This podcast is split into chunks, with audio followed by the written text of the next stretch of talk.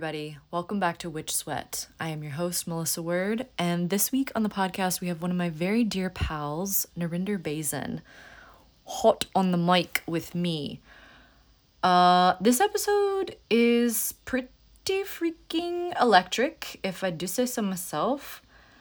We really get into the nitty gritty of our personal feelings of constriction when it comes to this habit and acculturation of being palatable and feeling like you need to wrangle yourself in all of these different directions to be understood, to be liked, to be safe in different social environments and in different areas of our lives. Um, so we talk about it from the individual perspective and we talk about it from the larger cultural perspective and the true cost of inauthenticity, the true cost of prioritizing being palatable for other people's comfort level. Right? Um, yeah, there are quite a few technical difficulties that went down in this episode. Um, I've done my best by you, dear listener, to try to make it a little less bumpy of a ride but just know that's happening. Um, let me tell you a couple of words about Narinder Bazen. Um, she is a multi potentialite with a hyper focus on helping free spirits find their way. She's a thought leader, conceptual artist, death midwife, and a guide to enchanted living. Side note being in her presence is an exceptionally enchanting experience I can attest to. Her radical compassion and witchy auntie straight talk has led many people to find their own magic. She's taught other holistic end of life care practitioners in many parts of the world how to step into their role as new paradigm death care workers. Hell freaking yes! And she says that all of her work meets at the crossroads of living in death awareness and enchantment. Yo, some powerful stuff up in here. So without further ado, I give you the lovely Narinder Bazen. All right. I'm having so much fun with this enthusiasm. Woo! I am having so much fun with this enthusiasm. And I don't know about your creative process, Melissa, but mine comes in like it is like throw up. Mm. it is like, oh, like I cannot control mm. my creative process and sometimes you know like mm-hmm. i can control it but it's like why would you rein in mm-hmm. wild horses you know what i mean like Yo. just let the creative process go and flow yes and make sure i get good sleep you know and that's why i'm so thankful that my work schedule lets me have we've talked about this before like my work which i never feel like i'm working i feel like i'm always playing and playing doing god's work right mm. i just mm. i feel like it it operates best when I just let it rip. that is my perennial like guiding. I feel like ever since grief threads, let it rip is the guiding mantra for all life activities. Mm-hmm. Oh my gosh. Okay. I'm so I want to say this. So there's, I feel like the thing that I'm most excited to talk with you about, and I'm intentionally like blurring the line for us about like when we begin, right? Like yes, the whatever that little clapper board mm-hmm. thing is in a movie. Like mm-hmm. I'm intentionally in this moment feeling like to make that very murky mm-hmm. for us for the precise reason of what we will be talking about, which is like when is it a when are we on in this sort of stilted like oh god the asshole is tight now because we're recording and my camera's on and the microphone is on and like people are looking now so it better be good and there's like constriction in the body right which we both yes. kind of felt yes and but we also were like tee hee we know that feeling uh-huh. and then when is that like that same like white hot sensation the opening of a very spacious portal in which like god flows through the mystery flows through the all mm-hmm. that is flows through mm-hmm. and that's the very sort of abstract way of like what I want to really dig into with you, which is like sacred performer, sacred clown medicine, Mm-hmm. sacred like hot on the mic person Mm-hmm. And finding this distinction and we can get more like down into the context of this of why I'm so curious about this and why this is like your life's work. But just the overarching umbrella of what I feel like will this the flow will happen in this Mm. conversation is like what is that distinction? How do we know what that distinction is? How do we like start to cultivate the awareness in ourselves uh, of like being willing to be more seen Mm-hmm. specifically for you and I because we are people who are seen Mm-hmm. for our jobs but also for any person any person listening who like eh, feels that constriction when it's time to be seen when it's time to announce thyself as a person in the world and the constriction happens and when does the opening happen i don't know that's sort of the Mhm. swimmy like big large thing and i'll uh leave that open for you to just run with Mm-hmm. or we can like dig down into a little bit more like context of Mhm. why I rang you up to be like, Narinder, let's talk about the sacred clown. Let's talk And about being seen. Yeah. And let's have this conversation in front of people. And let's, ha- yeah, we could have just as easily been like, girl, I need to process some shit with you. But what is it like to be like, oh, suddenly this conversation is like, because I'm not doing the thing where I'm like, hello, dear listeners. Today in the studio, we have Narinder Bazen, who is this, Mhm. this, and this, and this. Mhm. right? This is it's like not a formal style interview. I mean, it Yeah. might be, it might flow that direction, but like what happens to a conversation when we can just like feel the sparkle of the witness Mhm. and the audience? Mhm. Yeah, and I'm I for some reason I'm getting an image of Matisse in his studio.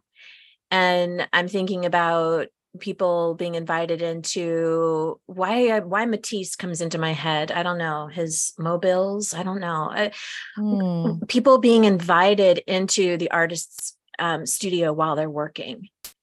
And Ah, how Oh. there's so much like let's i mean i'm gonna just be bold and say all the freaking magic in an artist's piece and their work is inside of the studio uh, the mess. the, sacred mess. mess. yeah and then they're done and they put it out there and everyone applauds you know and the piece goes to auction or a gallery or performance or something and people see that final piece but they don't get to see when that artist is inside of the studio and Mm. is like the conduit for the great creative force Mm, and i'm like okay let's not give them a piece a finished piece let's let them come inside the studio the work in progress. the work in progress. And I love that your name here on Zoom is Melissa Ward Studio, the work in progress. Yeah. That's yeah. mm. it makes me think of Kendrick Lamar. I like quote the great poet laureate of our time, Kendrick Lamar, uh, Mhm. with this line. I think about it all of the time. Give me something real, like ass with some stretch marks. like we are so starved of ass with stretch marks. We only have airbrushed asses. Asses in the world. Bless Eh. Kendrick Lamar. Goddess. And my ass with stretch marks. Yes.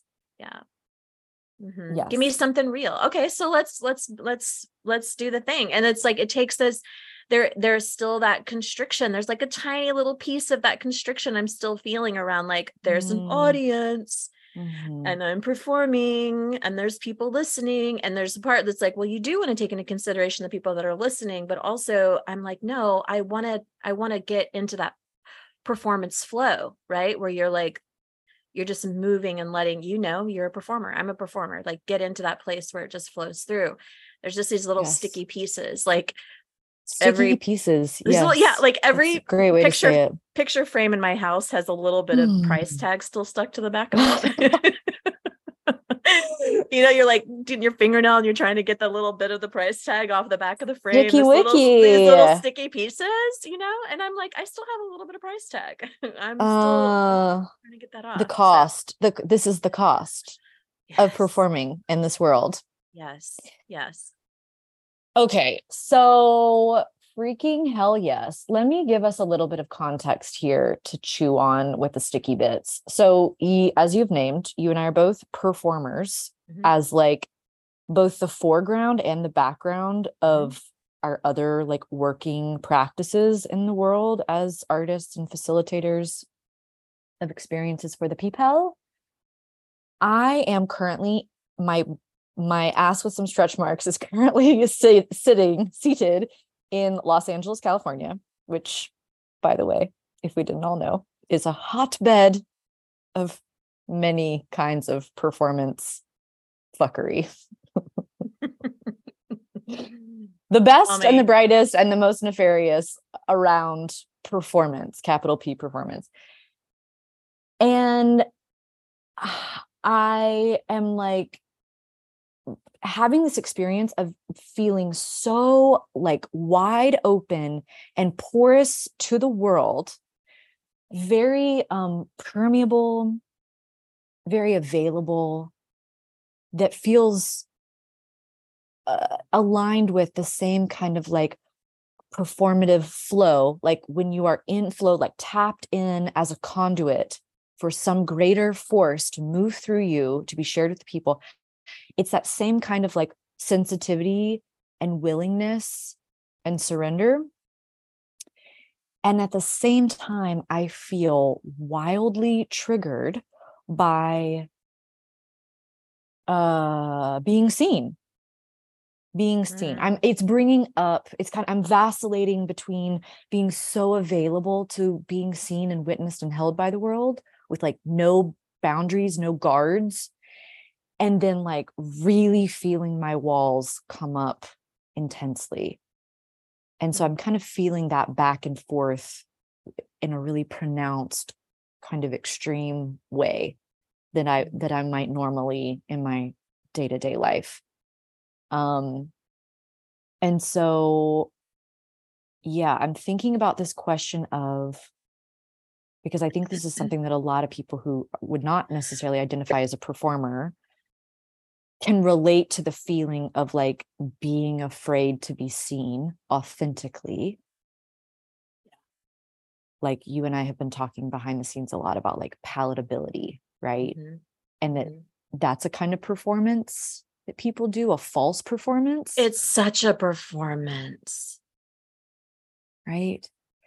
So the sticky bits for me are like i'm feeling myself vacillating between yeah what it like when the nervous system doesn't feel safe how there's this like we're we're habituated into going into a false performance of the self as a safety mechanism as a way to like try to Yes. try to like approximate safety by performing the false self Oh my God. I'm so over it. it's painful it's so it's painful, It's painful to it's painful to feel and it's painful to watch in other people. yes It's it's, it's so painful to watch in other people. Th- This is what I think about all the time. I was a preschool teacher. I was a preschool teacher and a nanny. So I was in, I got to Mm. be like children, little children, especially like three and four year olds, give you so much permission to be in that like totally free, radical creative space. There's no child that's not creative. We're all creative. Right. And so yes like i i see this as we like that's how i that's how we came about we we we were born with all of this creative energy we were born that with this like we didn't we weren't we weren't sitting there thinking about what people were going to think about our our puppet we were making right like we Mm. weren't thinking about what people were going to think about these things and everybody has this and then like around age what five six seven we start to feel separated we start to feel like we're Mm. othered you know and then we get told like oh you're really good at this or you're really good at that or don't do this and do that and you get you get told who to be and so I mean, it's like it's it's so ingrained in us, even Oh. parents with really great intentions, right? Like you have to be really careful about this with children. And it's so in it, but it's so ingrained in us when we were teeny tiny that we have to walk left, right, left, right. We have to sit down at the desk. We have to fold our hands. We have to do the assignment. We have to do this thing. And then we, you know, leave school and we have to continue being this like person who can, who absolutely fits into every single scenario that we ever find ourselves in. Yes. Yes. Oh my God, it's freaking exhausting. No wonder, Ugh. No wonder folks like us tend to be introverted. because to have to go out and be like, okay, now I fit into the grocery store. Now I'm fitting into the waiting room. Now I'm fitting into this holistic death care movement. Now I'm fitting into this Mm. performance piece. Now I'm fitting into this um artist collective. Like even like all over the places we're we're like we have we're like censoring ourselves so that we can fit into that place and the sacred clown work that i do that that i don't even i don't even plan or or i don't plan or scheme or think i'm going to put on a sacred clown performance. Like i never am like that. That's not the sacred clown. The sacred clown is like i'm i'm going to break like my the thing inside of me melissa that is so like strong and i've been fighting against it for years and here come the tears i've been fighting against it for years is it's not about i'm going to stand up and do a big show because i want you to tell me how great i am. I'm going to stand up and do this big like blah blah blah blah blah look at me because i want you to do that.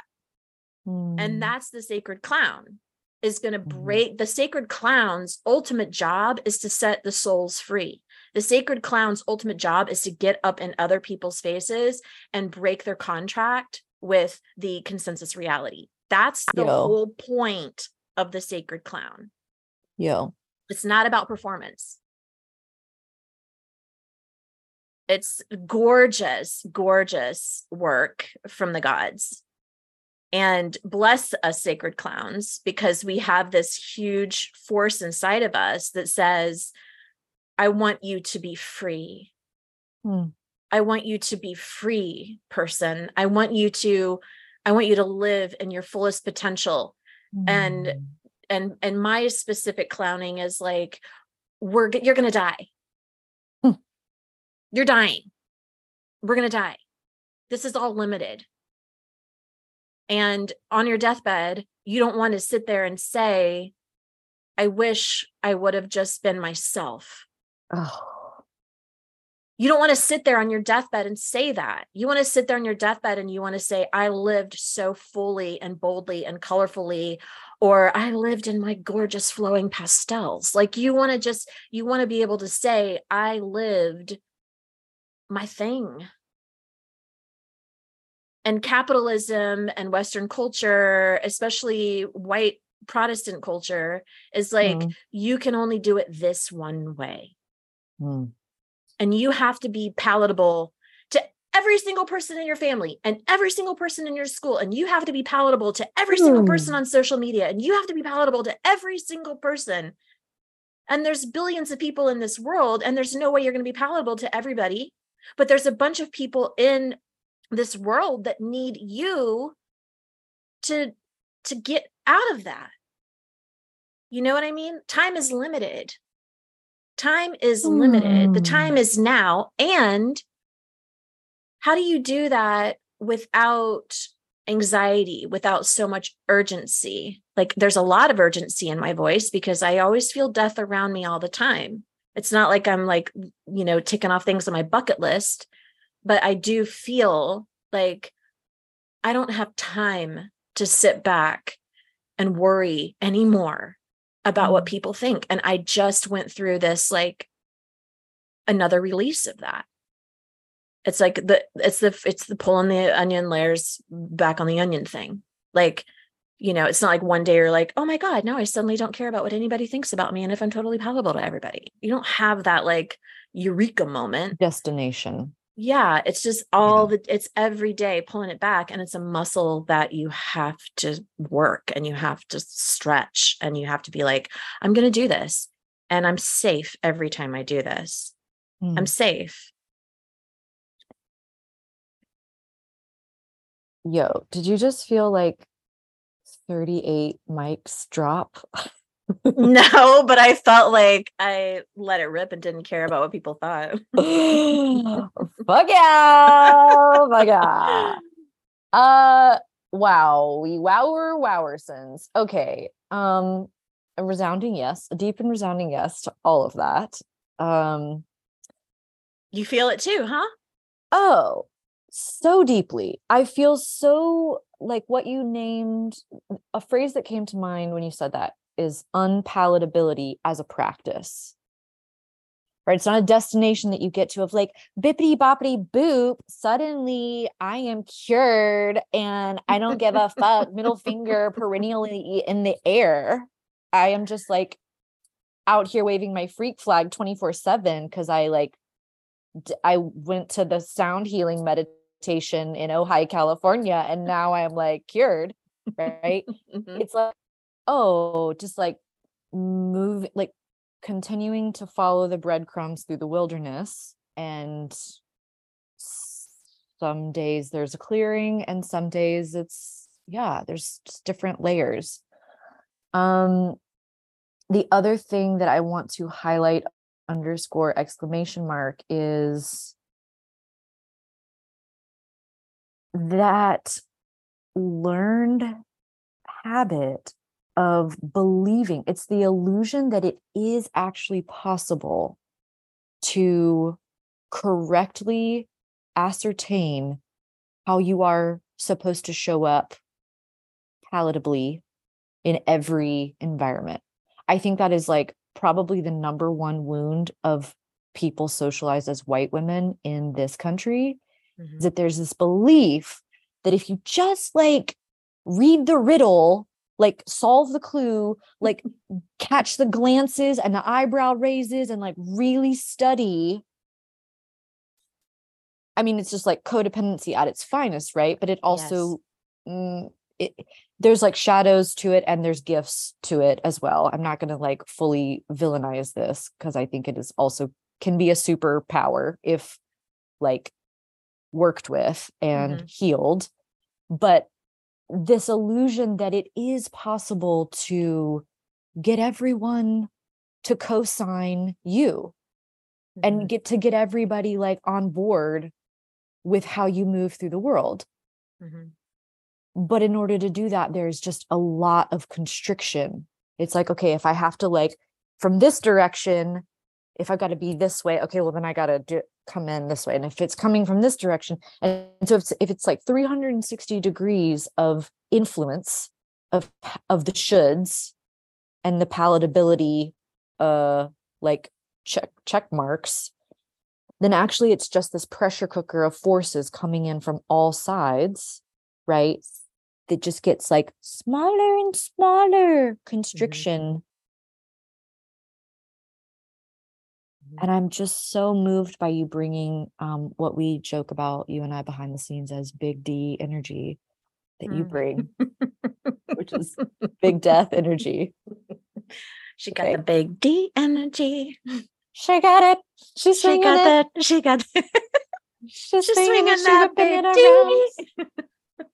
um yeah so that that that particular lens that you bring that's like actually the stakes are really fucking high. Yeah, they are. It's they not just about like oh we should like heal our people pleasiness because it's like kind of cringy to be a people pleaser. It's not about that anymore. It's like just to restate exactly what you said for those in the back like you don't want to be on your deathbed and be like i was so small and i was hiding.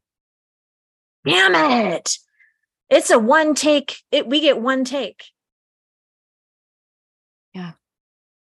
We could re- we could sit here and do like 15 takes of this podcast episode i hear people say that they do that they like record podcasts Mhm. 10 times to get it just right Mm.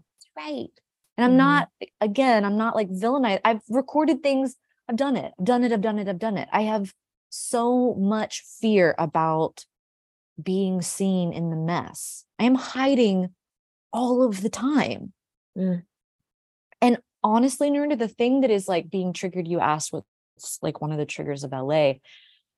I feel like what is the the sort of pressure cooker of LA and all of its influences right now, what it's showing me undeniably is like my biggest fear as like a, a performing person, but also just a, a, human in the world in this one take life is I had to sort of admit to myself, which I did this morning before jumping on this podcast with you, of like, oh shit, I'm actually like the most terrifying thing to me is being seen terrified.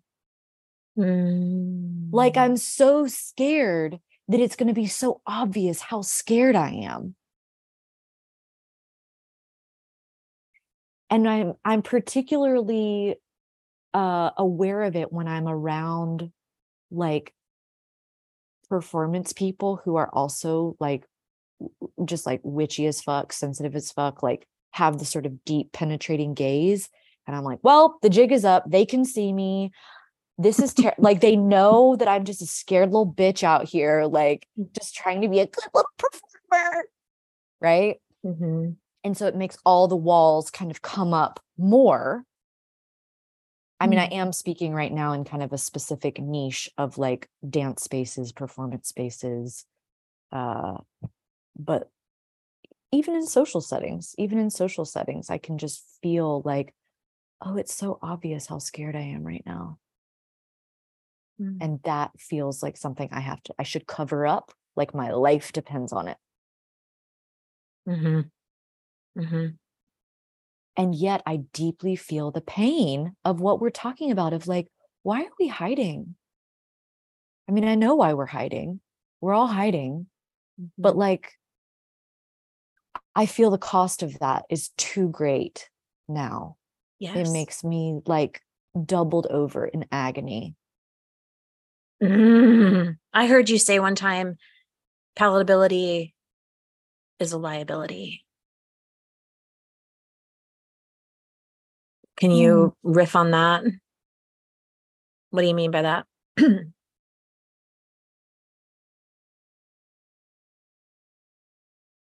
It feels like a liability because when I am, I'll speak from the I and speak for myself. It's very fun to like get on the soapbox and be like, okay, y'all, no more palatability. but like, let me just actually talk about the fact that I have wrangled myself into trying to be palatable for so many motherfuckers out here for so long. So let me just like, let me just tend to my own garden real quick. in front of a- people. in front of people. in front of people. Rip That's it off. right. Rip it off. um it's a lie when i try to make myself palatable and i'm thinking of one person in particular that i'll just help me like really get specific and clear. When i try to be palatable i know that i am actually a liability because i'm a liability it's almost like the the phrase like a menace to society. I feel like i'm a menace to society because i'm trading in trustworthiness. I'm trading in like the cost of me trying to unconsciously, it happens just like a like a knee-jerk habit of like and now I'm this version of myself. The cost of doing that is that I it, I think it just happens energetically that people can sense like, oh, you're not being real. You're not real and therefore you're not trustworthy and therefore you're not um attached to your center you're not intact the cost is you are not intact. And i don't know how to it's like a, a wall that's or like a door that's not really a door. You're like how do i go through this? How do i the ground that's not really the ground. It's like oh this is not an intact reality. And so therefore other people kind of just unconsciously pull away from you because they're like you're not an intact being and that's the like sad punchline Narinder is that like I know that when I'm trying to be palatable what I really want is to be loved I want to be connected with I want connection I want to come closer to someone and the reality on an energetic level is when I trade in my authenticity and I trade in my realness. Uh oh. Are you there? Caller, are you there? So, technical difficulty, I think I was saying, just to wrap up that thought, that uh, the cost is this the secret sad punchline is the thing that I really want is is more connection or more safety. I'm trying to get I'm trying to f- approximate safety so that I can have connection, love, to be understood, to be seen. But the energetic reality is that when I am not being real, the other person is like, whether they sense it or not, just like their animal body antenna of the self is like, ooh, and kind of like pushes me away. And I feel that. I can feel when that happens. And then the the sort of like second arrow of shame comes in. I'm like, oh no, I'm doing the thing. Mm. So yeah, it's that's um that's what I think I mean by palatability is actually a liability. It's a liability for our need for connection. It threatens that. And it's a liability in the sense that like we're not um we're not mature stewards of society and of the culture when we are not intact with our true, authentic, messy studio version of ourselves. that's exactly like that's exactly what I feel when when that's exactly what I felt and that's exactly what I feel when you first when I first heard you say those words. Narinder, palatability is a liability. And I thought, oh crap. like she's totally right. And I'm and and if I can I swing and ping pong here for a second? Oh yeah, girl, swing that big D energy. about so many amazing um I'm plugging in my computer. I think about so many amazing healers, death workers, artists, uh whatever, whatever, whatever, right? Who have a service that needs to be provided to their community. Yeah. A service that needs to be provided to their community, whether it's a small service at the farmer's market or a yoga studio or the library, or a service that needs to be like blasted on a megaphone over TikTok. And I mm-hmm. think about people that have this service inside of them Mm. The healing services, the book can't be written if the person is so concerned about being palatable. And we are in a uh, evolutionary uh, upgrade right now. We are in this this like what do we what do we call these times? You know what I mean? Like these times. Like what are these times? It's it, people are people are so lost and people are struggling. And also new healing modalities new death care new art new thought new way of life all of these things want to come through. And the the dam the holdup is the palatability issue also the palatability issue this is kind of like an appendix or a side note but the the, pal- the palatability issue should not be resolved through anger mm.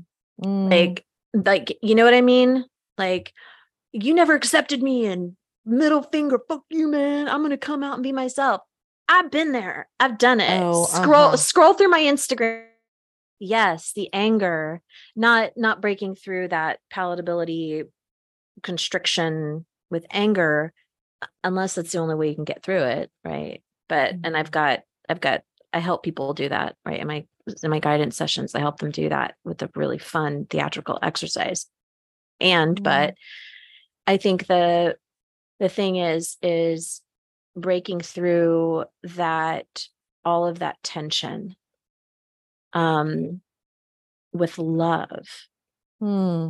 and rad like radical, daring, intimate love. And you and I are on the the Cathy Heller Kool-Aid right now. And there's something that this teacher says that I love so much. And that's it's not about, do you know what I'm gonna say? Mhm. Mhm. It's not about look at me. Mhm. It's about come with me. Mhm. And I'm Mm. like, oh, yeah. If you think about what it is you're putting out into the world as everyone's going to be looking at me and not, oh gosh, I need people to come with me, like to this better place. You know, like if you're thinking about it as everyone's going to be looking at me, it's it's blocking the flow Yes. and not come with me.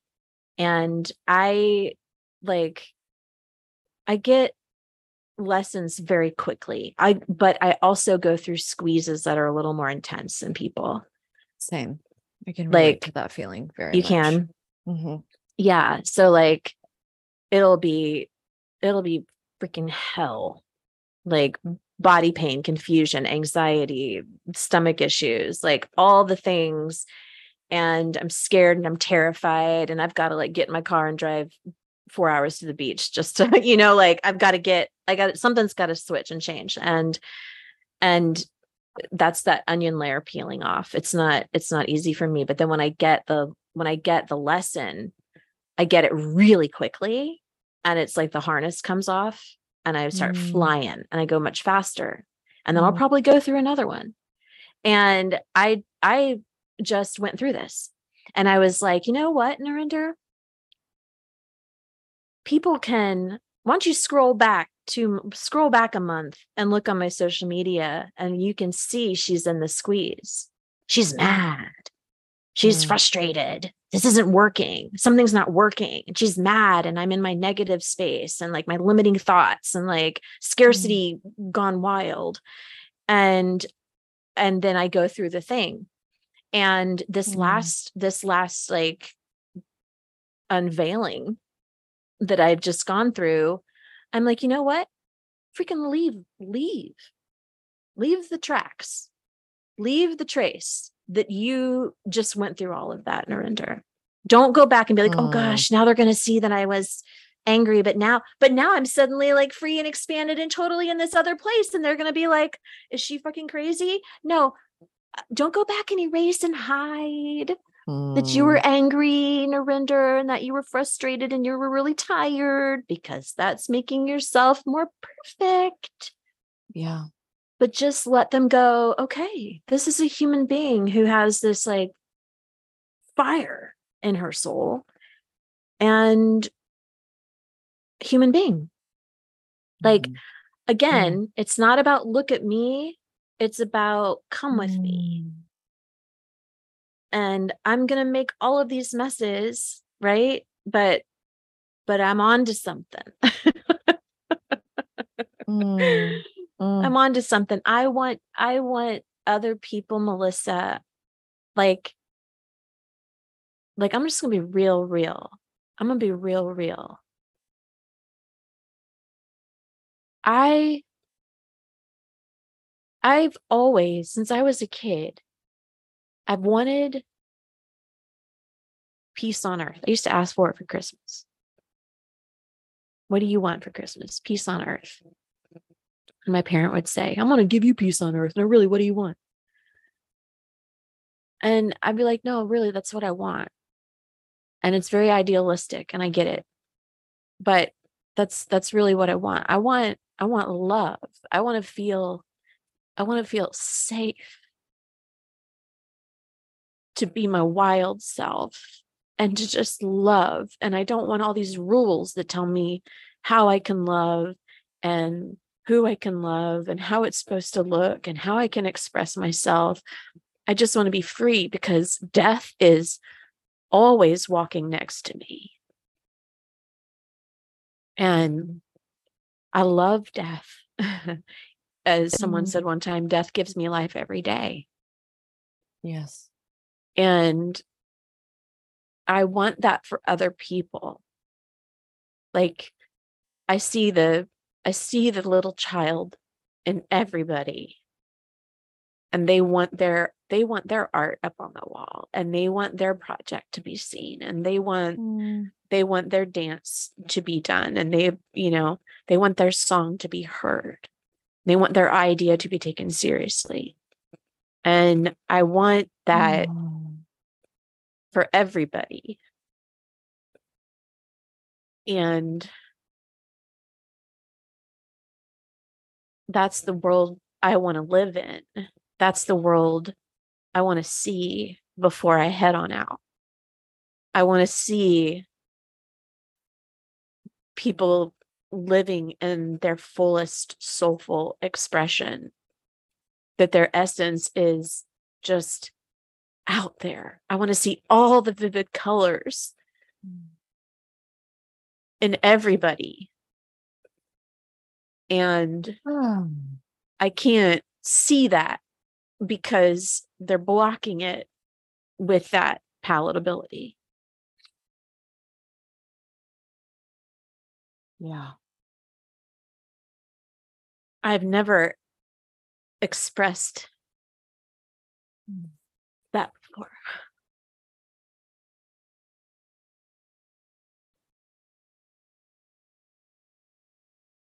Damn girl. That is like a deeply powerful testimony. And uh like a very tender call to the carpet. I, that's what my inner child wants. That's why I'm having all these tears, right? I want it to be fair and square. I'm gonna send you today. I found it this morning. This um video that my mom recorded of like she was like recording on her phone, her television, her like big flat screen TV, where she was like looking at some old home videos. Hmm. And there's this video of me. I'm maybe like six years old, and I'm with my two older cousins. And my dad, who is now deceased, is behind the camera. And he's like, okay, everybody say cheese. And I'm so like excited to like look at my dad through the lens of the camera. And I'm like, cheese, right? And then he's like, cheeseburger. And I'm like, cheeseburger. And then he's like, okay, like sing us a song. Come on, like sing us a song. And I'm like, okay. And I like sing AB the ABC song, because that's the song that I know. And I'm like, we're looking at my cousins, and I'm so happy. And I can just see that pure, like what we kind of started this conversation out with, that pure, just like light of being witnessed by love, right? The experience of like, I didn't have the feeling that there was this judgy, scary camera in my face. I had this experience of like, I'm being witnessed by love. Hmm. Of course, I want to like sing a song for love for my dad, who is embodying like hero of all heroes. And I'm with my cousins, and we're like, like yucking it up and like tee hee hee. And then there's a switch in this video where my cousins are probably like, let's say like four and six years older than me, right? They turn to each other. I'm in the middle. There's three of us, right? And then in I'm in the middle. They turn to each other and they whisper something. And I'm like looking up at them. I'm much shorter, right? And I just kind of have this like deer in a headlight look on my face of like the, the innocence of a child really trying to understand a moment. And you can see the gears turning, right?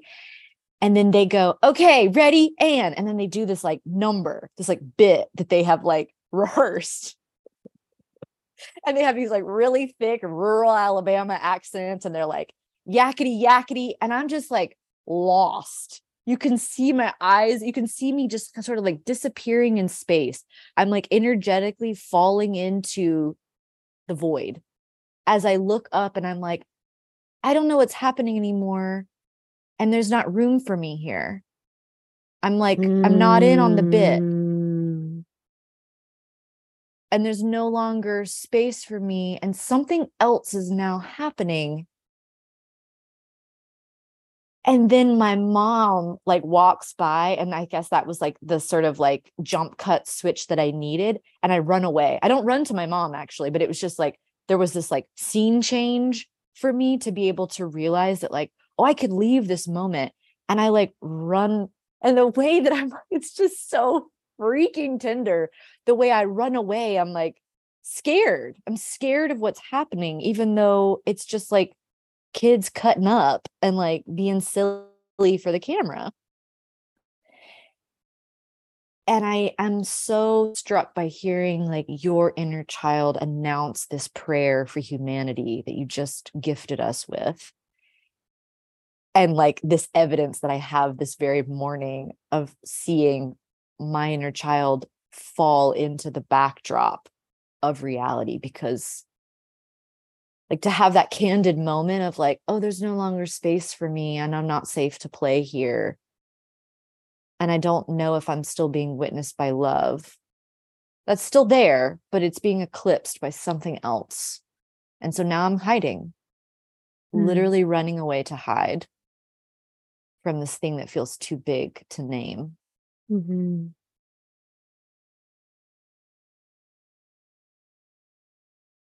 And then what and then what do you do with that? Like now that you've got the evidence. Oh my god, I'm just like I'm, I'm obsessed with her. I'm obsessed with her. Like that video I could watch a thousand times. I just think she is like she's like my hero. She's actually my hero. You know? Yeah.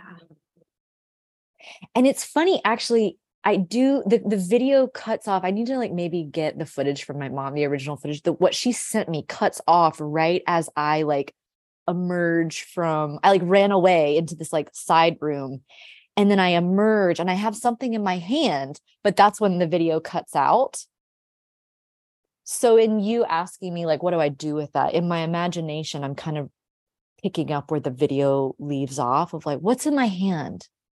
What am I coming back in this like walking through the wound of hiding and feeling not safe to play and feeling like I've been through the ringer of palatability performance?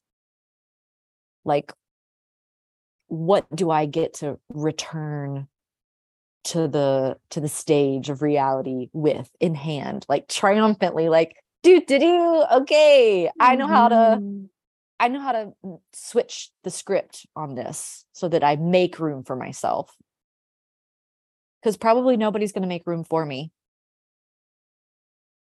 And I feel like that's kind of at the heart of what you are really urgently and fervently asking of us is like, you actually just have to make, you have to make the space for yourself because, and it's going to be messy it's going to be silly. It's going to be cringy. It's going to be dumb. It's going to be uh, gorgeous and sensational, but you have to like make that space for yourself and announce yourself in your own weird way.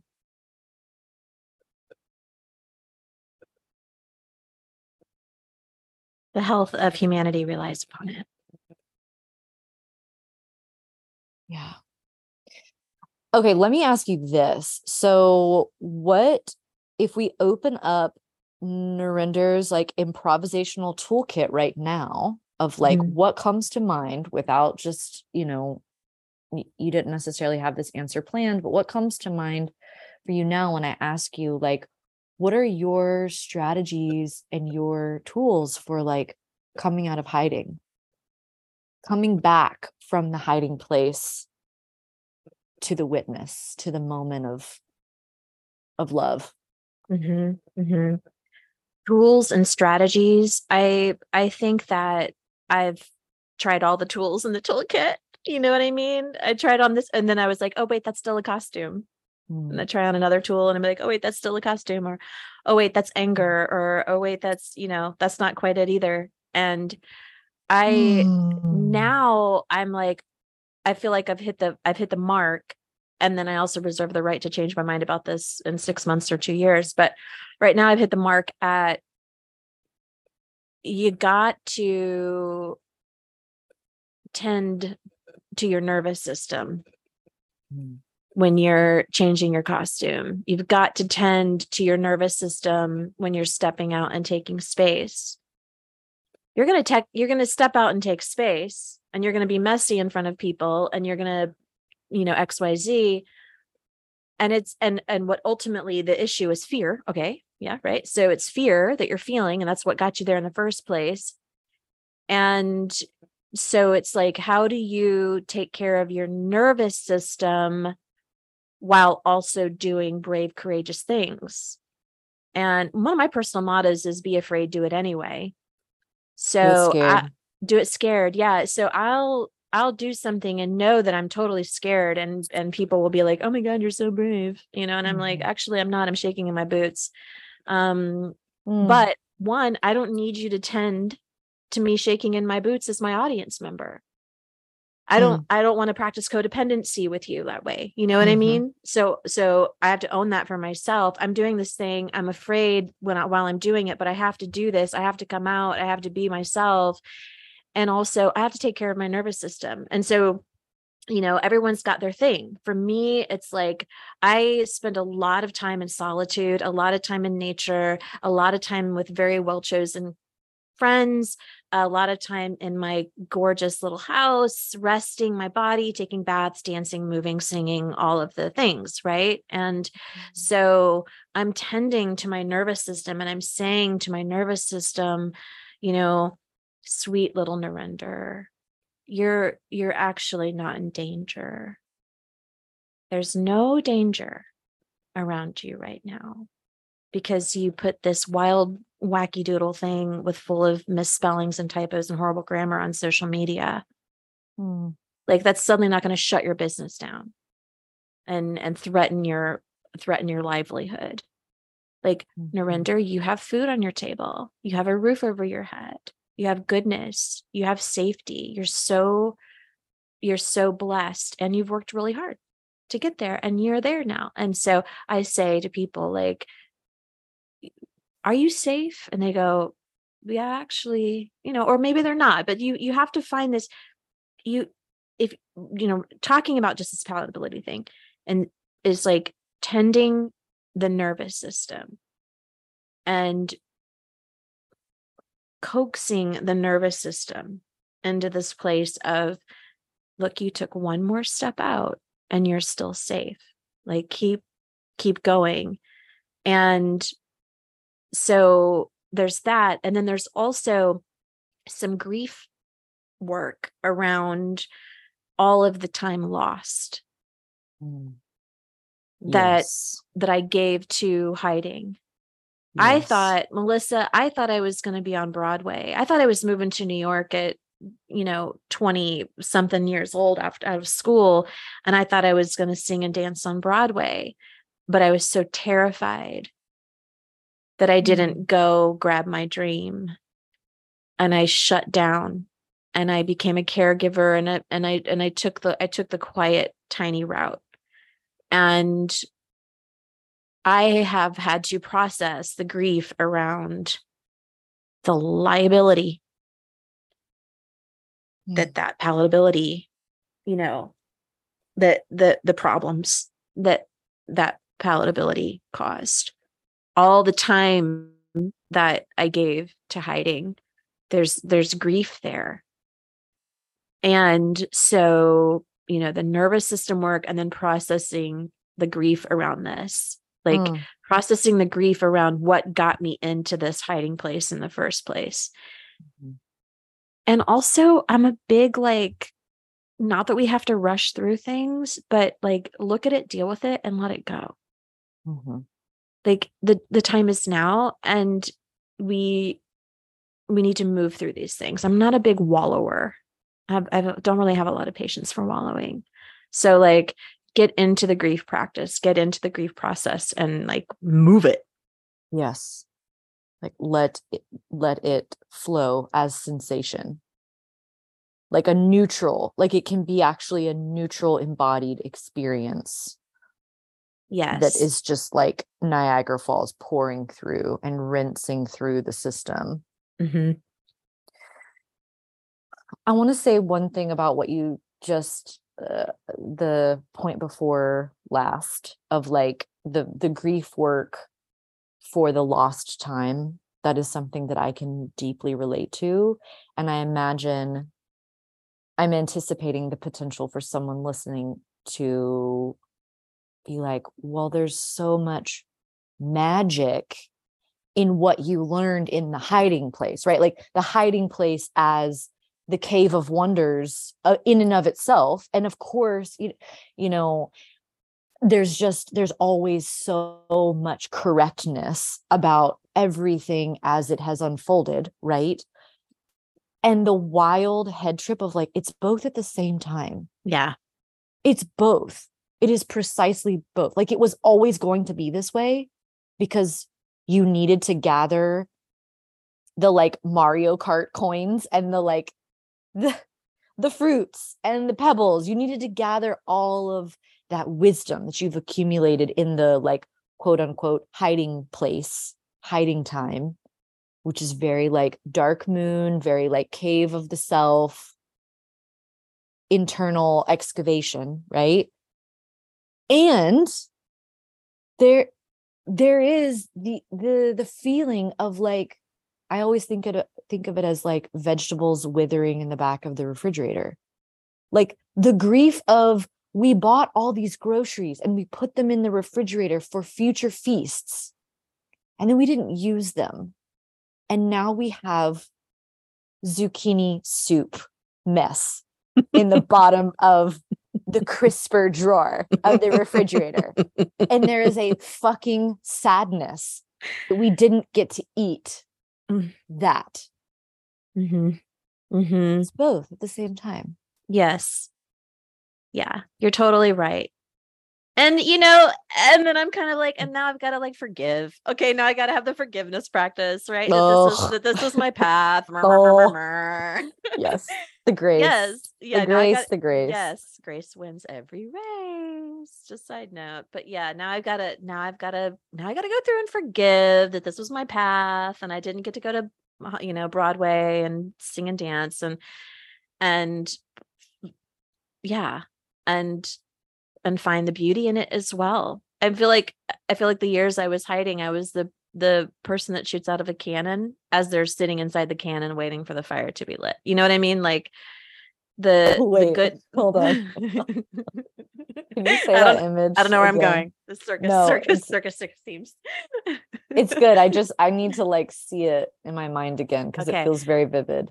I feel like the person, like all of those years hiding, Oh, is the person inside of the cannon waiting for the big boom to come out and ta-da you know and here's the good thing and here's the light and mm-hmm. here's the show and here's the spectacle spectacle and here's the goodness and the entertainment the joy and the happiness and and soaring through the air all of that hiding time is when you're that person stuck down sitting in the, the bottom of the can and you're like, where is Greg? He was did he lose the matches?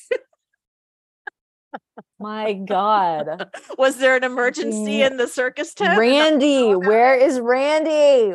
The pyrotechnics. Where's my pyrotechnician? God, Frank always fucking around. Where's Greg with the matches? Right, because the truth, like, again, the secret punchline of the universe is like, bitch, you the one with the matches. You're like, you're in the cannon, and then you're like, oh shit. You're like reaching your pocket of your like spandex leotard. Because Yes. all spandex leotards have pockets, and you're like, oh, oh, here's the matches. I was holding them the whole time. Oh oh. Dang it. yes. Yes. I'm the one hiding, and I'm the one that's got the match to get the boom going. Yes. I'm the one that's got the match to blow up my hiding place. Oh shit. That's that's yes. no, Yeah.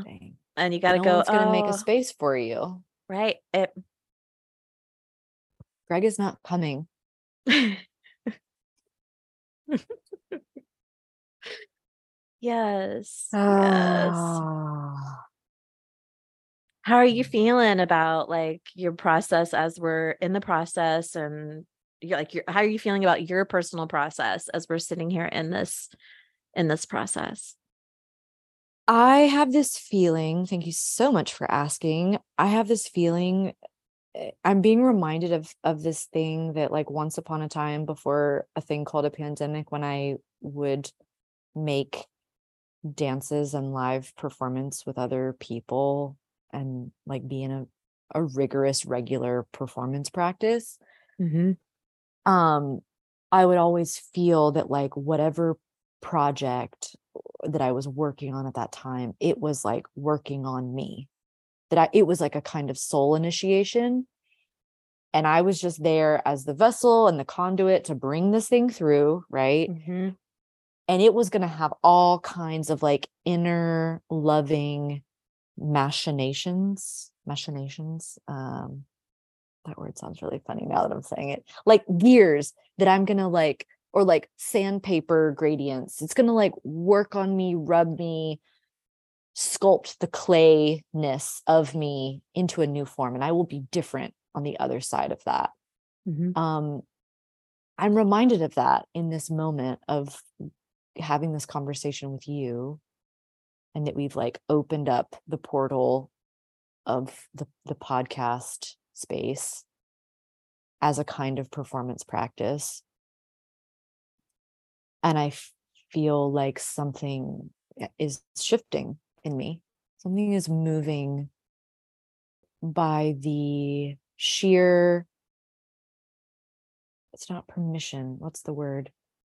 The the courage the courage to like step into the fire of like yeah let's press record and let it rip Mm-hmm. Mm-hmm. there's something that happens when you take that um something else Cathy Heller says uh, we'll link Cathy in the show notes because she's a genius um something else that she says i i love all the time she's like changing your life takes 20 seconds of courage most people won't take take that 20 seconds. Wow. Wow. that's what it is it's only 20 seconds of courage the choice to actually be like yes we should record this and we should put it on the internet the choice to like pick up the phone and cold call somebody send the cold call email like open the sketchbook Mm. after years of not uh returning to your email newsletter after months and months of radio silence it takes 20 seconds of courage to be like okay there's so many reasons to not there's so many reasons to stay in my little canon cave of hiding and just comfortability what if i Mhm. just like light the uncomfortable match Mm-hmm. Mm-hmm. Yeah, and it's it's we need to do this. Like we need we need to do this and we need to maybe just consider that the work that we are here to do is is not our song and dance Hmm. that the work we are here to do is something really great it's mother nature moving through us right? It's the evolution it's a part of the evolutionary process. It's like why we're here right now. Like maybe we consider maybe we can consider i'm totally holding back nature. I'm screaming and complaining about all this stuff like falling apart and on our planet and here i am holding it back. Wow. Yeah. Totally like the flower wants to blossom and bloom for the love of fucking god like let the flower blossom and bloom Damn, girl. Okay, I need to restate that in the way that I understood you to just say that. Like, you want to talk about climate grief. Mhm. You want to talk about like we're just humans are destroying the planet. And isn't that just like the worst possible thing? Meanwhile, on the individual level, we are like slamming the brakes, slamming the brakes, slamming the brakes, like building the Hoover Dam over and over again. I love this thing. Dori Midnight has this like um gra- this like drawing that's sort of a meme that I think about all the time, which is close the prisons, abolish the dams or like f- open the dams, close the prisons. And I'm like, we're all just like, like the waterways, the actual physical waterways of our world need to be released and they need to be rushed. And like the history of damming up water supply has all kinds of like fuckery to do with like the state controlling who gets access to resource and land right blah blah and we're literally doing that on the individual level uh-huh like the dam of palatability yes the dam of excuses and ah, I don't know, they're not ready, or it's not ready, or I'm not ready. or i don't deserve it or there's not enough resources for me right Yeah. every little bit yeah That's such a gorgeous distinction of like, if we want to like do right by the planet, start with like letting the flower bloom and letting the river flow of the self. yes I, I see this like trend, you know, this like trending thought right now. And it's, you know, it's like we're not witnessing nature, we are a part of nature, Mm, you know, like mhm. me tooting through the, cemetery this morning with my coffee and enjoying the nature. I'm, I'm, and that little squirrel runs away because of my company and that butterfly moves because of my company or, or this, or the garden, the gardener tends the, the flowers at the cemetery. Like we are a part of nature. We are not just witnessing nature. Like I think that's a Mm, people can buy that. I'm like, that's pretty, like, that's pretty easy to buy, right? Like, we are a part of nature. We it's are not just, palatable thing to say. it's Yes. a very palatable. Thing. We can get on board say. with that. I think the 4 billion people on, that are going to hear this can understand that. but we are a part of nature. And so we're like, I'm a part of nature. I'm a part of nature. I'm a part of nature. I'm a part of nature. But I'm not going to let myself grow. I might be too much. I might be I might be too much. My flower might be too my flower might be too bold and, and bright or too smelly. Mhm. Right? And you're like, okay, so you're literally like putting a big old stop sign in front of your own place in nature. You're like paving over the, Yeah. the wildflower field. Yeah. To be like, we need to rein this in. You're putting a fence up Yes. the wildflower field. Yes. Oh my gosh, I can't do it anymore. I can't do it anymore. We Yeah. can't do it anymore. So Yo. Um, on that note, Wowie McWowersons. That feels like a beautiful note to to close on. Yeah. Open open the dam, open the floodgate, let the flower. free the soul, free the spirit, free the essence, free the creativity, free the ideas, free the self, Mhm. and keep the nervous system in your, you know, like keep your own nervous system your own responsibility. If people are just like chomping at the bit, salivating, and I'm- and are like, "Oh my God, Narinder, like everything you just said spoke so deeply to my heart and my inner child." Mm, and they want to know more about you and where they can hang out with you more. How do people hang out with you more? mhm. I love my sweet little enchanted life guidance sessions.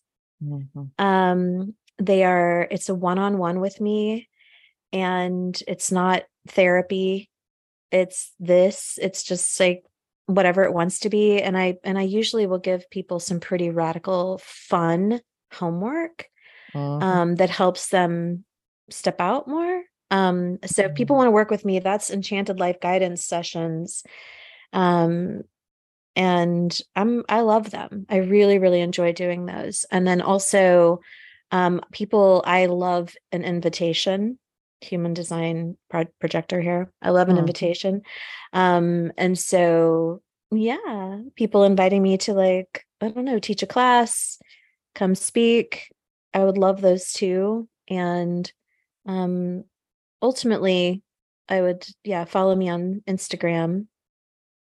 Mhm. And you are um, doing much much educating, teaching, inspiring, and um just general riffing, reality riffing up in the the IG space. yes, it's the one that seems to to land and feel really good for me. And I love a lot of people there. So yeah.